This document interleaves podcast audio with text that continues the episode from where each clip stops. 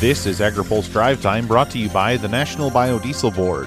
Biodiesel supports more than $11 billion in economic activity and 60,000 U.S. jobs. Visit americasadvancedbiofuel.com for more. Good Tuesday afternoon. I'm Spencer Chase. A Trump administration official says the upcoming U.S. China meeting at the G20 summit in Argentina could lead to a deal, but there's an emphasis on could. White House National Economic Council Director Larry Kudlow told reporters China needs to negotiate on a number of provisions. Issues of intellectual property theft must be solved. Forced technology transfers must be solved. Significant tariffs and non tariff barriers must be solved.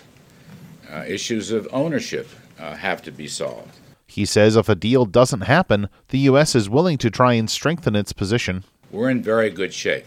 China, not so good. I'm not here to critique uh, or second guess the Chinese economy, but most observers uh, believe China to be in a slump, whereas the United States is in a very strong, solid position going into this uh, summit. However, again, to repeat, the president said there is a good possibility that we can make a deal, and he is open to it. But on the other hand, if these conditions I mentioned a few moments ago are not met, not dealt with, you know, the president has said, um, look, he's perfectly happy to stand on his tariff policies. Trump and Chinese President Xi Jinping are set to meet later this week. The annual push for an extension of the biodiesel tax credit could soon be a thing of the past. Late last night, House Ways and Means Committee Chair Kevin Brady announced a tax package that included an extension of the biodiesel tax credit through 2024. The plan would begin phasing out the credit in 2021. Senator Chuck Grassley has been one of the most vocal supporters of the tax credit.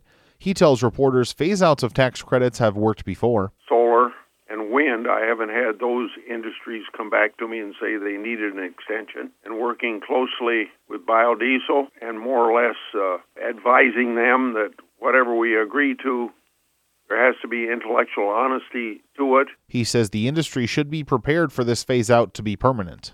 Right now, I'm advising the industry that they have to think in terms of, of quote unquote, this is it. Think you got to remember they they ought to appreciate the certainty that their industry now has based on the proposition that two years at the most is what extensions they've had before. And then they operated during 2018 without any credit. And now they they know they got that going back. Brady's bill also includes disaster assistance in the form of tax relief for victims of wildfires and hurricanes. There's a new top legal official at the Department of Agriculture. The Senate voted today to confirm Stephen Vaden to the position after more than a year of delay. Senate Democrats had expressed concerns about reassignments within the USDA legal office, forcing Vaden to work as USDA's principal deputy general counsel during the delay. Senate Majority Leader Mitch McConnell took to the Senate floor prior to the vote to sell Vaden's agricultural credentials. It's hardly surprising, then, that this nominee received bipartisan support at the committee level, including the support of the ranking member. What is surprising, the fact that since clearing the committee, Mr. Vaden's nomination has languished for 351 days, waiting for Senate Democrats to end their obstruction. Long, even by the standards of this Congress.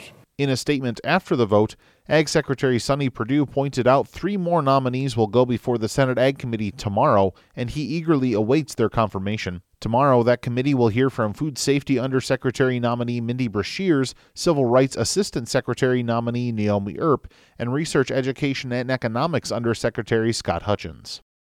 Now, here's a word from today's sponsor, the National Biodiesel Board. Imagine turning soybean oil, used cooking oil, and waste animal fats into fuel so amazing it supports more than $11 billion in economic activity. That's biodiesel an American made fuel transporting goods across the country, heating homes, and driving our economy forward. Biodiesel, the American innovation driving more than 60,000 U.S. jobs. Visit americasadvancedbiofuel.com for more information. By the way, keep your eyes peeled for action on the Farm Bill. A source tells AgriPulse's Phil Brasher an agreement could come soon. That's all for today's drive time. For more agriculture, trade, environment, and regulatory news, visit agripulse.com. Reporting in Washington, I'm Spencer Chase.